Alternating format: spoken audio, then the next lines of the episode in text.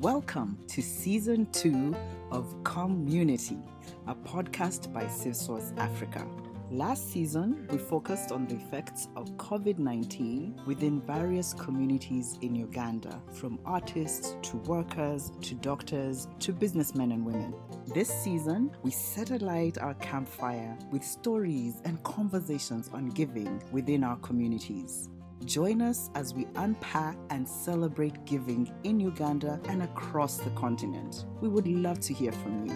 You can catch us every Thursday on Anchor or on the CivSource website.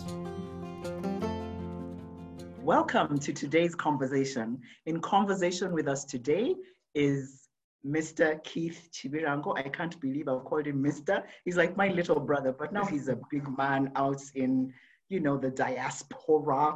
I even have to say that with an accent because he's in Britain sipping tea with the Queen. Anyhow, Keith, you're so welcome to our podcast. Thank you so much for spending time with us today. Can you tell our listeners a bit about yourself? Jackie, where do I begin? I feel like it's almost redundant uh, responding to this because we've known each other for you know years and years and years. For forever. My, thank you for having me, Jackie. Uh, my name is Keith Kibirango. Uh, currently, I live in London, United Kingdom, and what I do for work is I am head of Africa Philanthropy for Save the Children UK. Uh, I'm a Ugandan. I was born and raised in Kampala. I studied all my life in Kampala. I went to Makerere University where I did my first degree in law. And I recall, Jackie, I, my first job was in the same organization with you. Yes. Now that was FIDA Uganda, where you taught me all the ropes, and you know we spent days and days and days, you know, going in and out of court and providing free legal aid. And um, since then, I have done a number of jobs from being an advocacy officer for Concern Worldwide to helping politicians to actually get into parliament in, in 2006 with wow. IRI uh, that's ah, when yes, I, yes. I know, and that is when I moved to the UK and I did a second degree in law at the London School of Economics. And I have since really remained in the charity sector, and my roles have been around uh, education for disadvantaged children in the global south. Then I have helped to set up a fundraising program for the uh, biggest membership organization in uh, the UK called Justice, uh, a legal membership organization. And that is, and finally, I now am working at Save the Children, where I've had the joy and the pleasure of working with African philanthropists. And Jackie, I can tell you, Africans are generous. Generosity begins in Africa.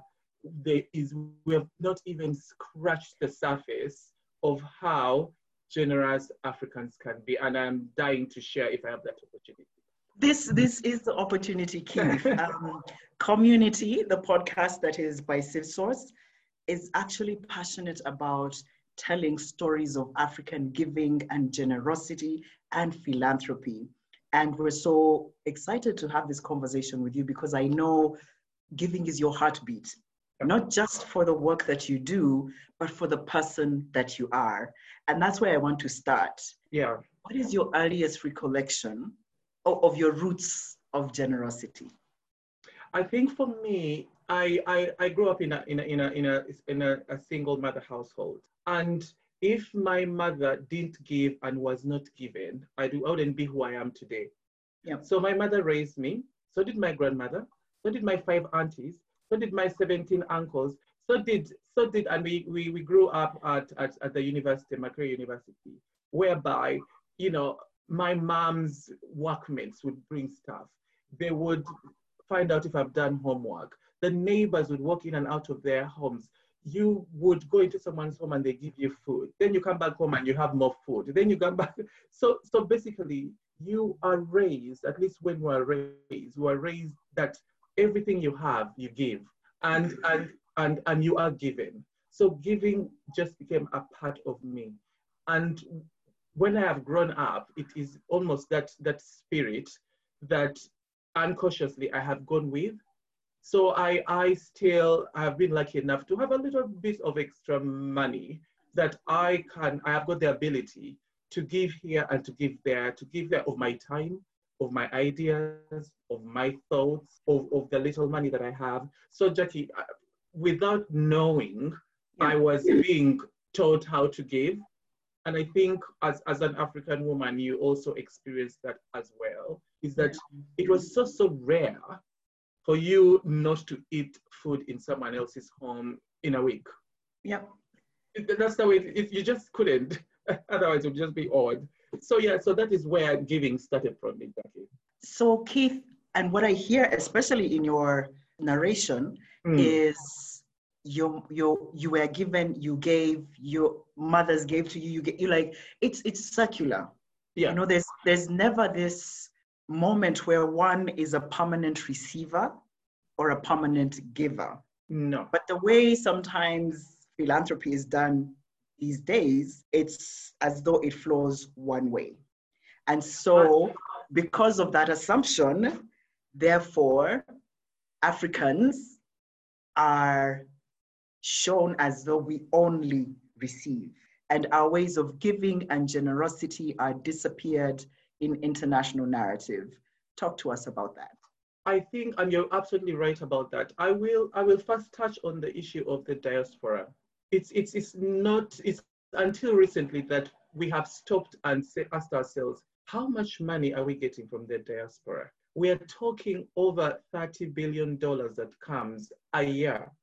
And these are individuals, they are not Bill Gates, these are individuals who are working ordinary jobs and they're sending money back home. That is giving.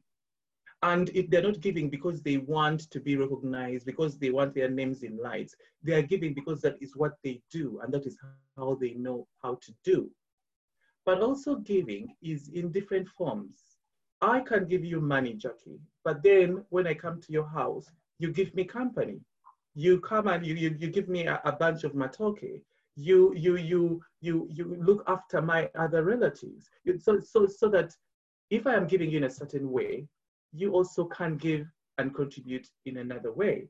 So my definition of philanthropy is not that you will always be receiving grants and donations and and and and, and, and getting free food and from, from, from abroad. No, it is a two-way because uh, increasingly, and, and this is what makes me really help, happy, increasingly we are beginning to redefine what philanthropy is.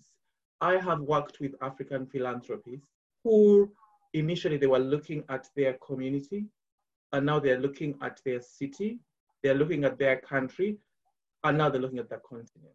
And what they want to get back, they want to get back the ability for those communities to actually be self-sufficient. So in a way, the communities, by becoming transformed, are giving the philanthropist something back. Yeah. And he may be or she may be a really wealthy person, but they're getting something back. And also selfishly, if you think about it, wouldn't you rather be in a country where people all over are living in equality? That means less theft. I know, yes. So, so selfishly by giving, you're also like protecting. Because I remember one, one, one Nigerian philanthropist told me that those, those, those kids that are across the gate are hungry today and they are knocking on my gate in 15 years' time, they will not be knocking. They'll be breaking down my gates. So I, I have to give, even if it may be selfish, I have to give to protect myself and my family and my community.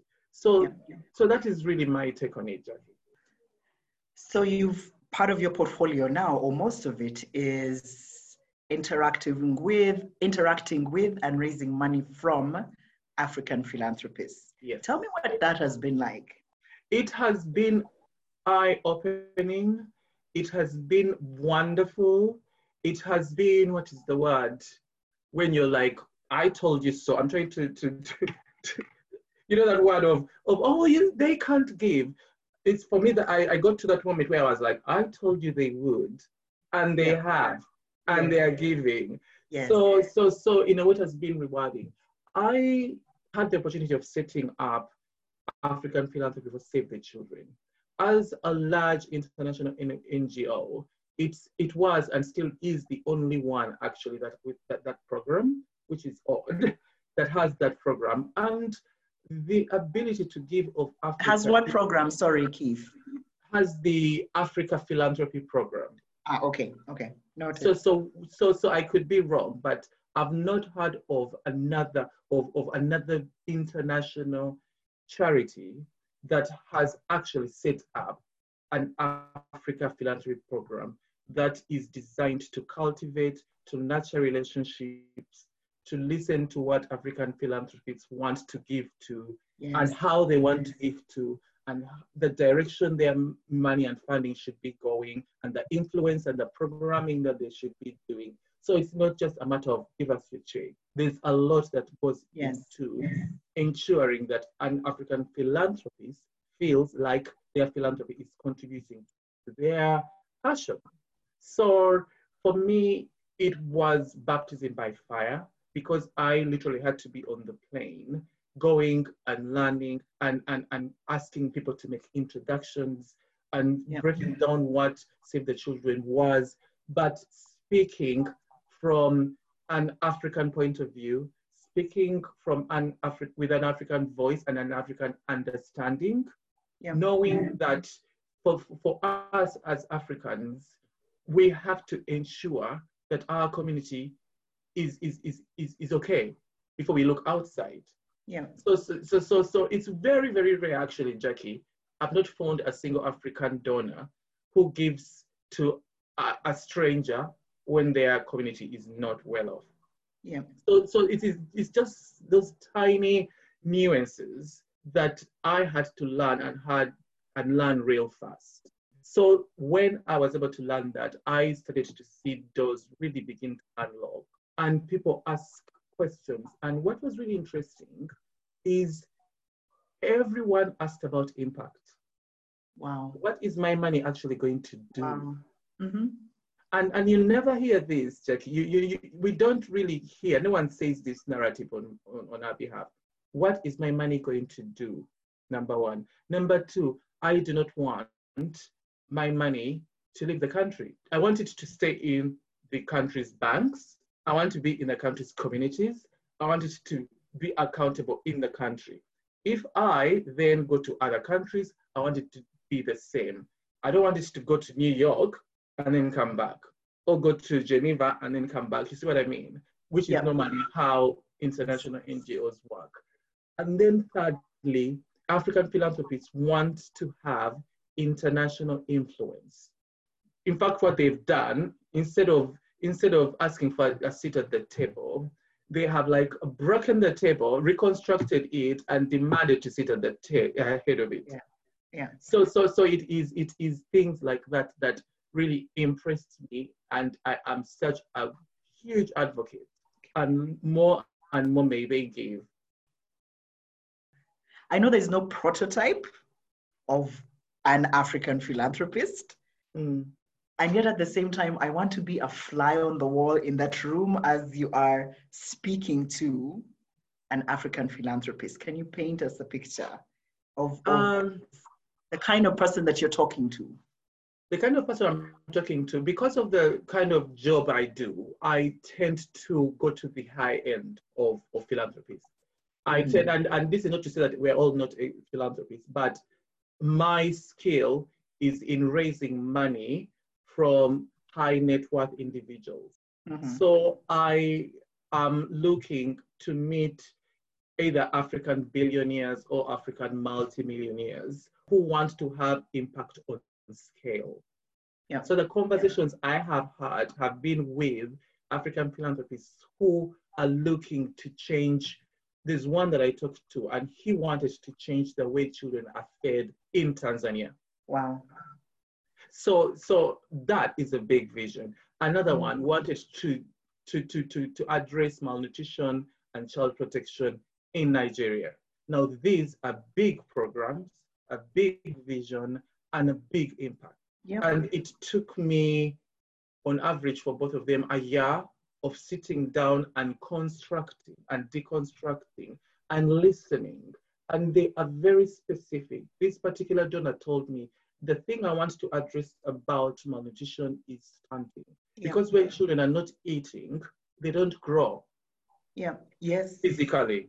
And when And that is the easier stunting. Now, the brain stunting is worse because yeah. between the age of zero to two, if the brain is stunted, it will never be unstunted. So that's why they will always be slow in class. So he wanted to do that. And we had to go through a series of, are you sure you know how many do you want to do a pilot? Do you want, which districts do you want to do? And because of, we've been lucky enough that we are now increasing, we have people with increased wealth in Africa. They have the capacity to have that level of impact. But it is just moving to see how someone who no one has even ever heard of, that is how clear their philanthropy is and how clear their impact that they want to have. It's, it's amazing. I think for me, then what you've summarized is for one to appreciate African philanthropy, mm. you must see it, you must name it, you must listen to it, oh, to us, to our voices. Yeah. yeah, because we we have a different way we want to do development. We have a different way we want to serve our communities, not just serve, serve with our communities. We have a because we are rooted in these very communities where all these injustices are happening. So very powerful what you said. And mm-hmm. the, the flip side of that conversation that I want to have, Keith, is, you know, at the same time, maybe philanthropy alone is not necessarily sustainable especially to create just communities, equitable communities. So, what would be, what else needs to happen in Africa for us to make the leap forward into more equal communities? Mm. Oh, thank you so much for asking that, Jackie. I mean, philanthropy is beautiful, and and and we we always want to give, and and we are in this situation where people are giving more and more where they can. I, I, and you're right in saying philanthropy itself is not enough because we cannot always expect our people to expect to be given for free and, and expect to, to receive for free. What I know, a hundred percent, is that if you ask someone to choose between a donation and a job, they will choose a job. Yeah. They will always choose a job. So as Africa, as Africans, as Sub-Saharan Africa, in addition to all the good that philanthropy is doing, how do we ensure that we give people jobs? And my theory, actually not mine alone, is why don't we actually build the capacity of our small enterprises? Um, Jackie, if you look around your neighborhood, the people who have shops, the people who are baking cakes, the people who are, um, are, are, tailoring, the people who are running schools, the people who are running clinics, the people who are doing having small factories, they amount to 90% of Africa's GDP.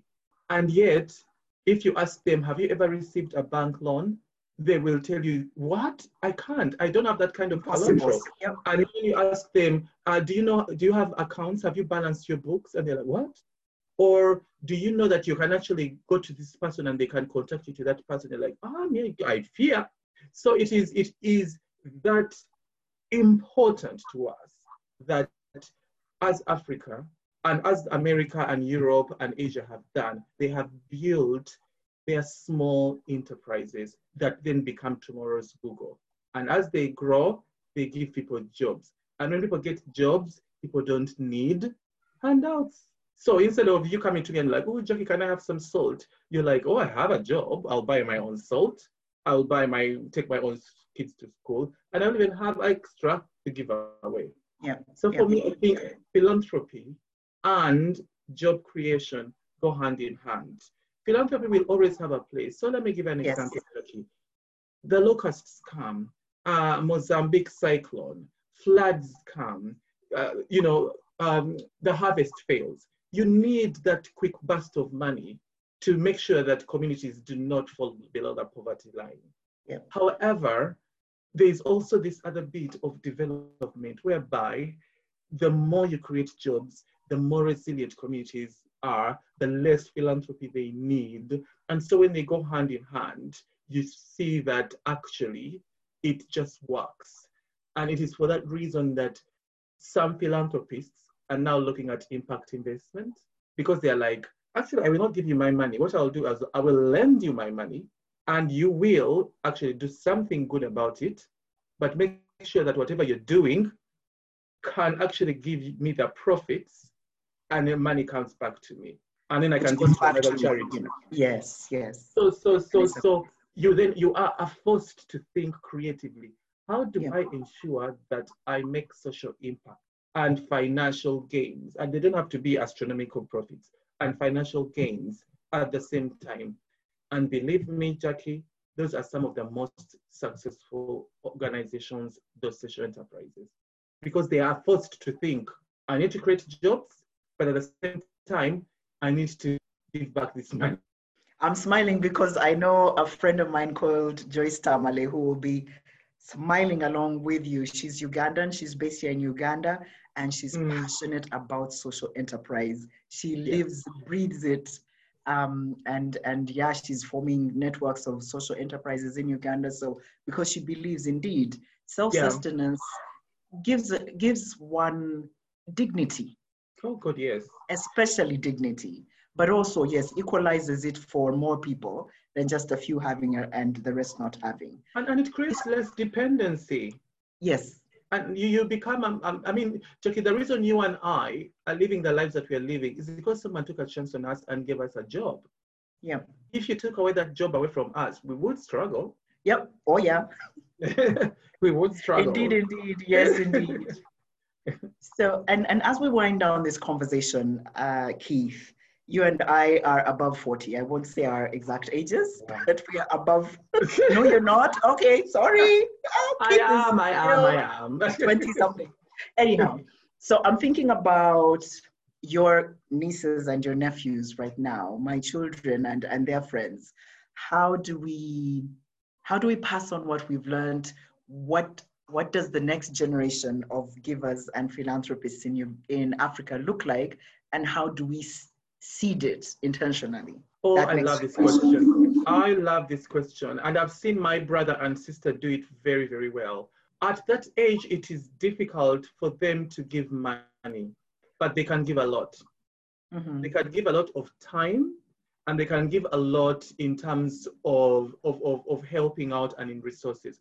First of all, whenever their clothes don't fit, they have to give them away Give your clothes to someone who needs them. Do not hold on to that shirt because it's your favorite shirt. That is, you know, a very simple way of teaching a young child that is going to be useful to someone else. But when I've seen my, because my sister and my brother, when they live in the countryside in Mukono, and in Mukono, we do have uh, a number of schools. And some of those schools actually do struggle to attract enough teachers and also attract resources. And my sister who lives in the UK, whenever she's bringing her children to, to Uganda, they make sure that they volunteer at the school. Wow. So they teach, they bring their, their you know, books, pencils, things that really don't cost much in the UK. And then they give them away. And then they throw, and at the end of that week, they throw the, the, the children a party, you know, cake, soda, and everything. But they are there for an hour a day teaching in that school. They ensure, they, you know, they, and they, they're not giving much, but they're giving something. My niece and nephew who live in Uganda also have to do that in the village. So my, my, my, my brother and sister's children have grown up and are growing up knowing that you have to give, you have to share.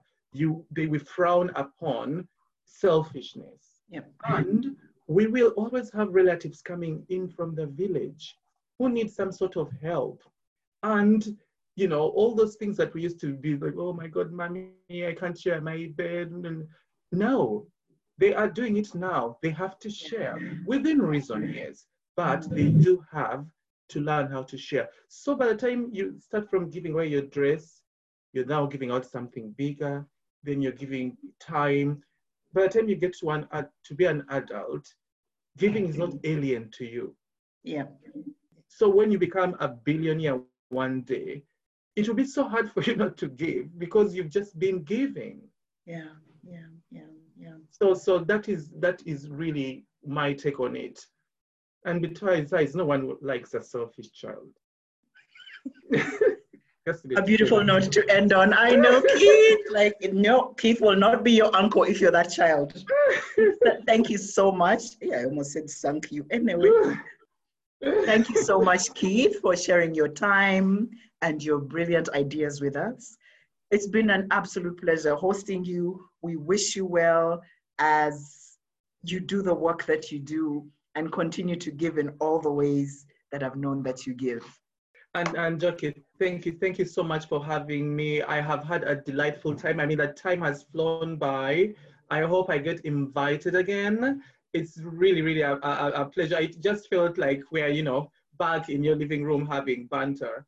Uh, but, and, and I cannot thank you enough for the work that your organization is doing. Really, it's really, it's, it's, it's putting a record on what we know we're already doing, but at least now we have something to show. I mean, those proverbs were a joy to read. Thank you, Keith. Thank you so much for that endorsement.